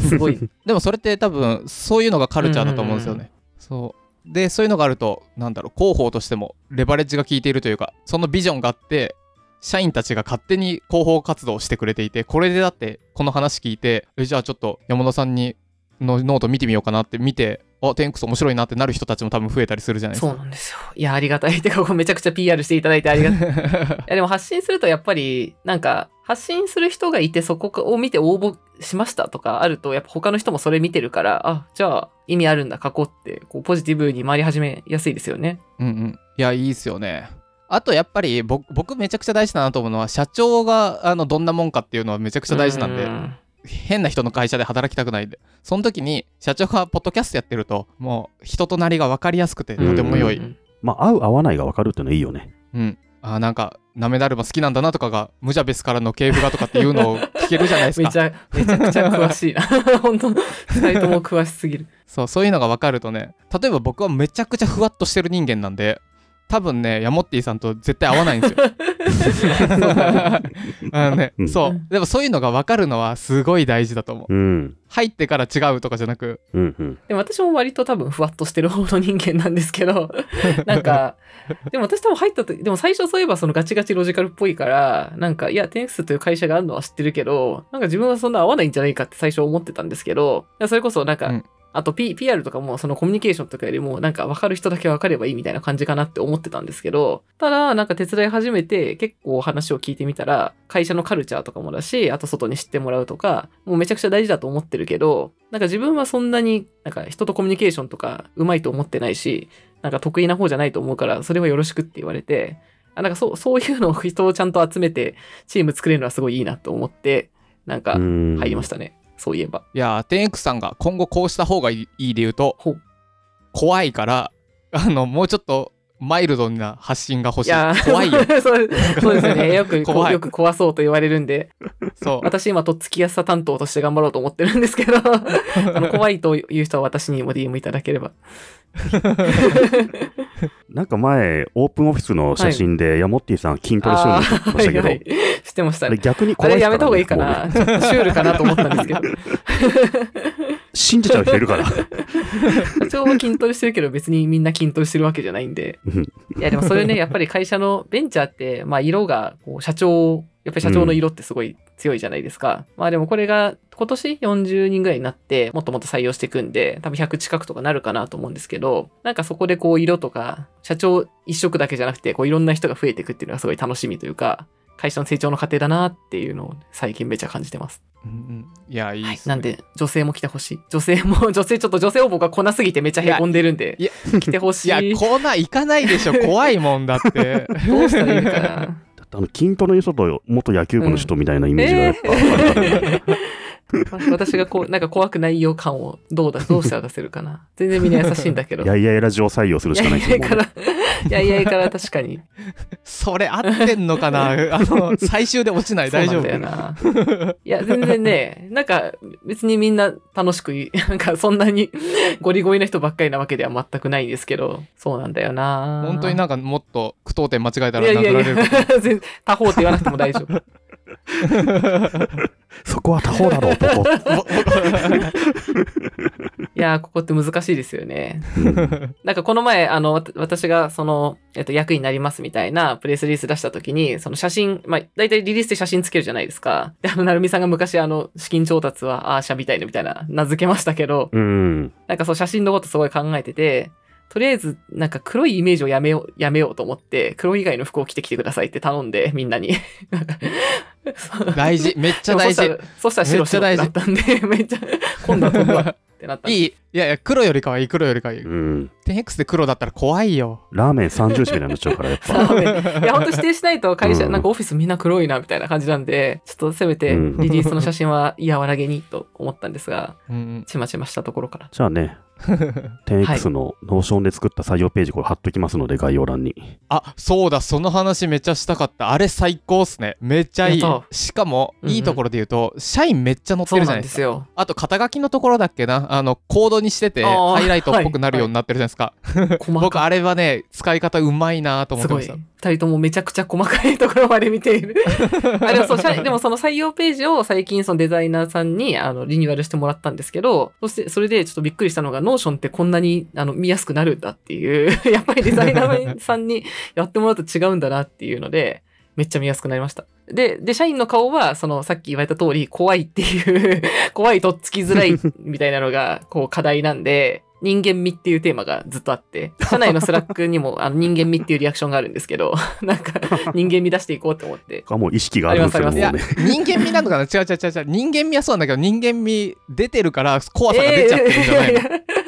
やなんかこうなんだヤモトのイメージあるけどこう社員の顔とかなんかこう人気みたいなのが足りないのかなと思って、はいはい、ヤモト以外のメンバーの顔を、ね、あと笑顔を出していこうってなってとりあえず写真が散りばめられています。でも確かに社員さんじゅうにん超え始めてるんだったら、うん、その社長一人ってよりも会社としてみたいなのが多分なんだろう発信として大事になってくると思うんで、なんかその辺がねちょっとすごく楽しみだなと思います。そうです。最近の発信を多分皆さん見てもらうと割と顔がいっぱいあるなみたいなのを出そうとしてると思います僕 テンエックス さんので好きだったのはあれかな、どっかのリリースで大文字 X はじゅうばいのことを指しててあの注釈注釈入れたわあれ入れたあれあの細かいなと思ってあれあれですよね、小関優さんもなんかツイートしてた気がするけど、うん、そんなとこまで小関さんも見てたのか。そうそうそうなんですよあれ面白かった記憶があります。ネタではないんです。私毎回入社オリエンでそれ説明してますからねテンエックス の X が大文字は名詞の方で小さいあの小文字の X は形容詞ですっていうローカルルールいやーでも僕はすごくいいなと思ってるんでね、ちょっとぜひぜひもしねなんか興味あるなって人はどうしたらいいですか。採用ページから行けばいい。概要欄にリンク貼ってあるんでそこをクリックしてもらえるとどんぐりからの応募っていうのが分かるのでそんなルートルートそこから採用があればねあれをどんぐりを聞いてと言っていただけると話が早いかも。なんか特典あるんですかどんぐりを聞いてっていうのに応募するとステッカーステッカーをプレゼントしようかな。採用ページからでもいいですし、私から、私に ディーエム とかもでもいいですし、あの、オープンオフィスとかイベント定期的にやってるんで、それに来ていただくでもいいですし、うんうん、はい、ぜひ気軽にコンタクトいただけると嬉しいですね。はい。体鍛えてからね、行かないとですけど。鍛えなくて大丈夫です。殴られちゃうから。リッチャーさんに僕聞きたかったのが、はい、もうリッチャーさんすごい読書家だと思うんで、今年っつうか、にせんにじゅういちねん、この本良かったなっていうのあればいっこ教えてもらっていいですか。はい。でもちょっと読書家というほど読んでるかは怪しいんですけど、ちょっとせっかく言っていただいたので、ちょっとかあの良かった方を思い出してたんですけど、一個おすすめがあって、二人って、えっと、タイトルが、バッド・ブラッド、シリコンバレー最大の捏造スキャンダル全真相っていう、っていう本なんですけど、読んだことありますか？バッド・ブラッド。はいはい、僕あります。ああ、ないわ。あの医療系のやばいベンチャーですか？すごい調達した。そうそうそうそう。なんて名前だっけ、あの会社。セラノス。あ、セラノスか。はいはい。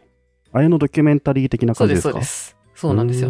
ちょっと、あの、これ実は多分さ、別のところでお話ししたあの ピーアール のエピソードともちょっと関わってるんですけど、うん、そうこれまあほとんどドキュメンタリーで、そのさっき成美さんが言ってた、まあ、セラノスっていう、えっと、シリコンバレーで、あの、血、血を、なんか指先にこうパシって何か押して、そこから血液を一滴取ると、それで、ガンとか、なんかいろんな病気が全部調べられます、みたいな、なんか、っていうソリューションをこう提唱してたベンチャーがいて、で、そこの、なんだろう、代表が、まあ、女性の起業家だったんですけど、なんかもうその人が一時期、こう、もう第二のジョブスみたいな感じですごい、こう、メディアとかにもいっぱい出てて、セラノスで注目されてて、で、資金もすごい集まっててっていう会社だったんですけど、なんかいろいろあって結果、もうその、そのコア技術で言ってたのはもう全然できてなくって、そのプロダクトは成立してなくって、っていうのがある時からこう、スキャンダルになって、もう、なんでしょう、全部嘘だった、捏造だったみたいになって、確か逮捕されてたっけな？で、まあ、詐欺事件みたいになっちゃった。あ、もう逮捕まで行ったんだもん、あれは。じゃなかったかな、確か。っていう、まあ、そんな巨大詐欺事件みたいなやつのまとめ、ドキュメンタリーで、うんうん、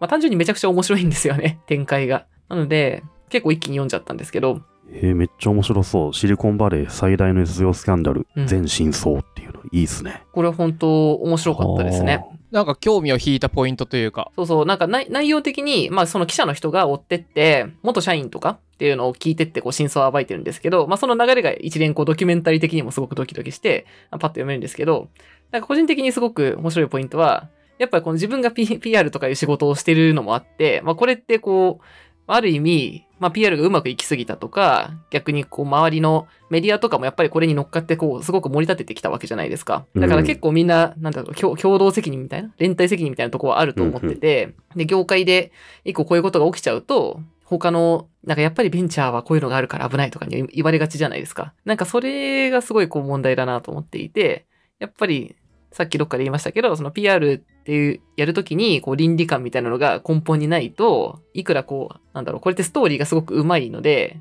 絶対 ピーアール うまくいくんですけど、ニュース性もすごく高いし、でもそれ、それがね、うまくいったからといって、それが危なくてこんなことになっちゃうのもあるんで、やっぱ根本でそういうとこにすごい気をつけないとなっていうのと、なんか逆回転した時のこう怖さっていうのがありありと見えるんで、なんか一回こう ピーアール とかメディアとか関わる人は逆にこう、よ、良くない例として読んどいた方がいいんじゃないかなって思うやつですね。これでもむずいですよね。ベンチャーにいると、こう、多少盛るというか、うんうんうん、今後こうすごくなるよ、を見越して広報するみたいなのはまあまああるじゃないですか、うんうんうん、言ってその時にそれってどこまで盛るんだっけみたいな。いやそうなんですよね。ただのプログラミングを エーアイ って言いますみたいなのに近くて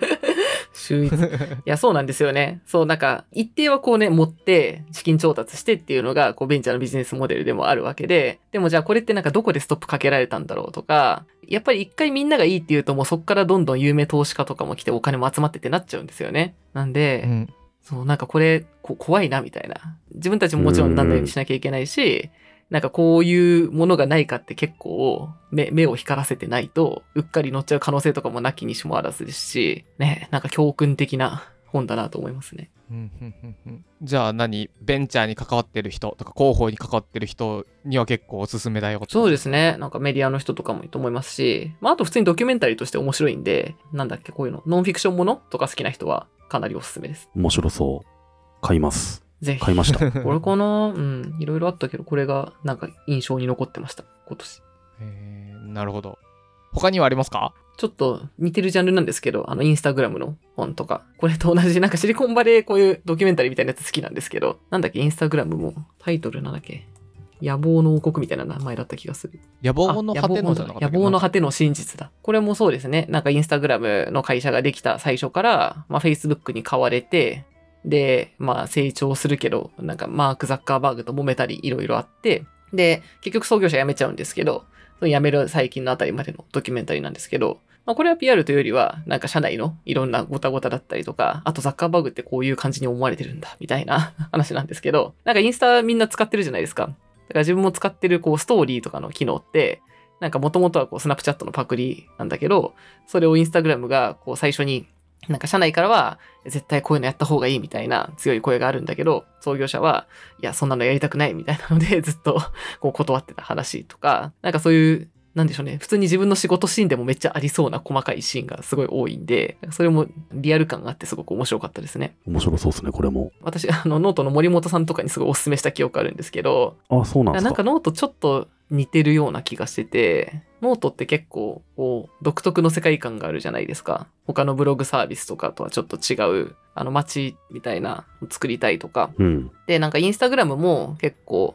なんかこの中ですごい対立的に書かれてるのは、なんかザッカーバーグとか Facebook 自体はもうとにかく数字を追い求めてて、いいねがいっぱいつくためのコンテンツみたいなのをやっていて、あんま芸術性とかそういうのは全然こうこだわりがないグリーディーな存在みたいになってて、で一方でインスタグラムはその創業者がなんかカメラもともと好きだったのもあって、なんかこういうのがインスタグラムにいいコンテンツっていうのすごいはっきりしてるんですよね、理想が。で、なんかそういうものをこうユーザーに求めてるんだけど、でもユーザーはなんかもうちょっとこう水着の美女みたいな写真とかアップしてきてで、そういうのをなんかちょっとこの世界観と違うんだよなって言って、なかなかそういうのを上に上げないようにしたりとか、こう数字取れるものを持ってやれっていう Facebook 側と、いや、僕たちは美学で通したいんですっていう Instagram 側っていうのが結構ぶつかってて、なんかそこをどうサービスに落としていくかっていうのが結構面白いポイントなんですけど、結構日本で言うとなんかノートとかってその後者みたいな独特の世界観みたいなの結構持ってるかなって。かもしれないですね。勉強します、読んで。あとはなんかあの有害コンテンツみたいなのを大量にアップされた時にどうやって削除するかとか、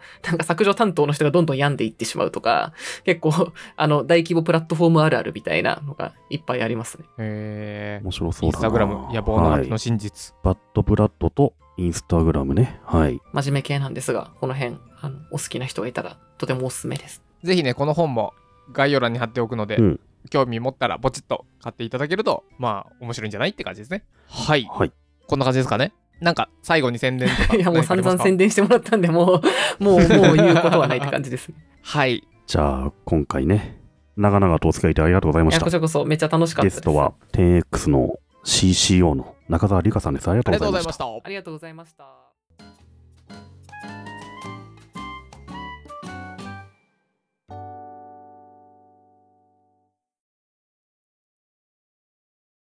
はい、リッチャさんでした。いやー、いやーリッチャさん、久々のゲストでしたね。久々、うんうん、久々。いやいやいや、なんか途中後半ね聞きましたけど、なんだろう、すごいなと思って。一人目のところに行って。うんで, でちゃんと頑張ってで何関係性をめちゃくちゃにせずしっかりこう積み上がっていく信頼と実績みたいなのがこうゼネラリストのロールモデルだなと。うんさらっと言うけどさ、できた部署一人目ってめちゃめちゃ大変だよね。うん大変。何が大変って成果が出してるか出してないのかが分からんのよ、誰も。評価基準もないから、うん、その時に上司なりにちゃんと認めてもらえるとこまで数年かけて持っていくっていうのはまあすごいですよね。いやー素晴らしい。うん。リッチャさんはバイトもオープニングスタッフとかやるタイプなのかね。じゃない？オープニングスタッフは結構楽しいなと思う。わかるわ。うん。わかる。まあ性格にもよるけど立ち上げって楽しいっすよ。楽しいんだよね。うん、僕リクルートの部署が立ち上げの部署で、うん、それは楽しかったですね。結構。何もうルールがないとこからルールから作っていくみたいなの楽しいですよね、うんうん、あと一致団結しやすいのかな。あそれはあるよね、うん、初期メンバーとしての一致団結感っていうのはなんかちょっとその、ね、その時しかないものかもしれないね。ないない、うん、結構数年だってもあの時の一期生みたいなのでね、まあそういうのはあってあまあずっと残ったらよくないけど、うん、最初はあったらちょっといいかもしれないねっていうのはあるね、うん、ね。いやいやいやいや、なんか聞きそびれたことあります？大体聞いたけど僕らがリッチャさんの質問に答えてないっていうのはありますね。完全に無視したから、ね、無視するからね。僕がね僕がもう完全にもう食い気味でかぶせてるからえ、じゃあリッチャさんは就労環境何ですかっつってそうそうそう、その前リッチャさん聞いてんじゃん、あのタイトルどうやってつければいいんですかって、うん、無視無視だ、ね、はい、じゃあタイトルについて答えましょう。答えますか。ポッドキャストのタイトルどうつけるかなんですけど、僕はやっぱなんかその時話してることについてみたいな、〇〇についてが基本じゃないですか、うん、それは基本形としてあるんですけど、せっかくだからちょっと面白い言葉遊び入れてみようかなとか、まあそれを考えるぐらいかな。あと語呂がいいかどうかとか、あとさはっぴゃくじゅういっかいの後に続くから、うん、数字で始まるタイトルだとさ数字は入れないあ数字は入れない視認性悪くなるじゃんとか、うん、そういうのを考えるぐらいですかね。夏目さんは何かある？僕もまあ同じじゃないですか。僕が意識してるのはあれかな、なるみさんほどちゃんと作る書かないっていう、うん、そこをうーんうーんって頑張るのはそんなに別に聞く人は別にそのまま流れで聞いてくれるんで、うん、まあさ早く公開しようって思ってます僕は。で後々別にタイトルは変えれるんで、うん、なんかそんなに気にしてないっていうのはあります。あとはなんかその時話してる中で面白い固有名詞があればそれを入れてあげて、知ってる人はそいつで聞きたいなと思うかもしれないし、知らん人はそれってなんていうどういう意味の言葉なのみたいな感じで聞くかもしれないし、うんうんまあ、そういうの入れようかなとか、確かにまあ記事のタイトルに近いのかな。そうですね、タイトルで言うとリビルド宮川さんが出てくれた回、うん、あれ日本語にしてタイトル変えたらあとさんばいいきそうっすね。そうかもしれないね、今変えといたら、うん、いちねんにいっかいタイ, タイトル変えるあれねわざわざリビルドっぽいタイトルしたんだよね英語でね。そうそうでもその文脈が分かんないと多分あんまりあれ意味なしてないですよね。ゼロイチとかとあんま変わんないですよね、うん、リビルドから来た人があオマージュなんだって分かればいいっていう、そうそうそうそう、うん、ハイコンテクストタイトルになってるっていうねなるほどね。いやいやいやいやお忙しい中ね出てくださってありがとうございます、うんうん、リッチャさんは昔から知り合いの関係だけどほんとリッチャさん入ってから僕 テンエックス が何なのかって分かったなと思うから、なんかそういうとこ多いですよね、うん、その知らないところに入って知るとこまで持っていくみたいな。そういう人って結構いるよね。他にもいるなと思うな。んその何謎の会社に誰かが入ることによってちゃんと発信してくれてやっとどんな会社だか分かったっていうみたいな。えどこがあります？他どういう系がある？例えばね、まあ、僕ノートっていう会社は森本さんという広報の方が入ってようやく意味が分かったなって感じですね。うーんっていうキーパーソンっていうのはいるんだなと思いますね。はいはいはいはい、いそう、うん、確かに。例えばさ僕はレイヤー X まだよく分かってないんですよ。おあれも多分誰か一人広報が一人いたら広報ヘッド入ることによってその翻訳っていうのが一気にできるんじゃないかなって気がするね。確かに確かに、もちろん知ってる人は当然知ってると思うんですけど、うん、あの分野について知識があんまりない人は結構まだ謎のままだと思うんですよね、うん、そういう会社ってあるんじゃないですか。なるほどね、うん、それ大企業も実はそうですよね。っていうのはキチキチにちゃんと作られた広報じゃなくて、うん、なんか何トヨタ入ったらこうだったわ楽しいわみたいなツイートで知るみたいな、なんかそういう人から知る方も多いんで、うん、実は大企業でもそういうのは大事かもしれないですね。ベンチャーだけの話じゃなくて。それはあるかもね、うん、うん、でそれってはいはい東京の アイティー 企業の話ねじゃなく、実は街の居酒屋さんも同じかもしれない、うんうん、あそこの居酒屋入ったことねえなっていうのが実は店員さんが一人入って意外と漬物うまいわってツイートしてくれたら、あそうなんだじゃあ行ってみようかなみたいな。確かにそういうキーパーソンっていうのは常に求められてると思うし、うんうん、慣れると楽しいんじゃないですかねその人も。そうですね確かに確かに。僕結構そこの位置に行きがちですけどね。ほうほうほうほうほうほう行きがち。まあ確かに夏目さん入ったことによって僕の中でのリクルート感がちょっとふやふやになりましたね、ね逆にねだいぶ柔らかくなったよねあれね、うん、違う違うなんだろうなダメなのよダメなのよ本当は。あのあそういう会社なんだじゃないのよたまたま僕なだけいやなんかリッチャさんの話聞いてたら一人目候補とか候補じゃなくてもいいんだけど入りたくなってきましたね。やっぱあの同じ何人も同じ職種の人がいるとこ入るのはカスだって言ってたじゃないですか。言ってましたね。僕ほんとグサッときましたもんね、うんうん、そんなやつはもうダメだって言ってたんでダメだ他方で他方では全然知らなかったわえ知らない、うん、もうみんな言ってるよ。言ってるみんな言ってるし、あと僕どこだっけな一回コマンド F で探したことあったもんちょっと一回気になるかね。僕らも他方で使ってきますか今年は。一方その頃ってことですよね。そうですね途端に昔話みたいになった一方その頃夏目ごわっていうのを他方でってそれ他方で他方ででいい わ, いいわそりゃにせんにじゅうにねんはね、うん、もうねにせんにじゅうにねんもいろんなゲストの方が来てくれると嬉しいなと思っております、うん、もしねこれ聞いてゲストこの人来てほしいとかもしあればハッシュどんぐり エフエム つけてツイートしていただけると嬉しいです。一方その頃どんぐり エフエム はちょっとここから先何も考えてないですけど一方その頃どんぐり エフエム は血芸の話をしていたっていうなるからやっぱゲスト大事だなと思った大事大事そうかそうか真面目度を一瞬保ってくれるからさ、うんうん、はいこれが公開されるのはおそらく年始の年始というか、ね、いちがつのね、うんなんかちょうど今年も仕事頑張ろうみたいな時に公開されるからあいいかもしれないですね、うん、確かに。ちょっとモチベーション高く仕事に臨めるといいっすね。もしくはモチベーション低い人はよしじゃあ辞めてひとりめの会社探そうってなるかもしれないそうだね、それも全然いいよね。うん、リッチャさん重ね重ねありがとうございます。本当にお忙しい中ありがとうございました。今日も明日も慌ただしいから空いた時間にゆっくり一息、疲れからチェック エスエヌエス 慣れた手つきで耳に差し込むイヤホン流れてくるどんぐり エフエム。 そういえば最近話題のニュースや新しい何かに出会えてないな。元気に学びちょうどいいゆるさ、帰り道で見つけた気になる身、ランチ時ナツメグのいい香り、気軽に頼り気さくな返事、まったりとした時間が過ぎ終わり、近づくたびに少し寂しい、ここじゃいらない作り笑い、さてそろそろ日常に戻りますか。なんかこの瞬間が愛しい、話したり聞いたりやりたいことがたくさんあるから戻ってきてしまうんだこの場所に。話したい聞きたいやりたいことは山積みだから、またおどんぐりの木の下で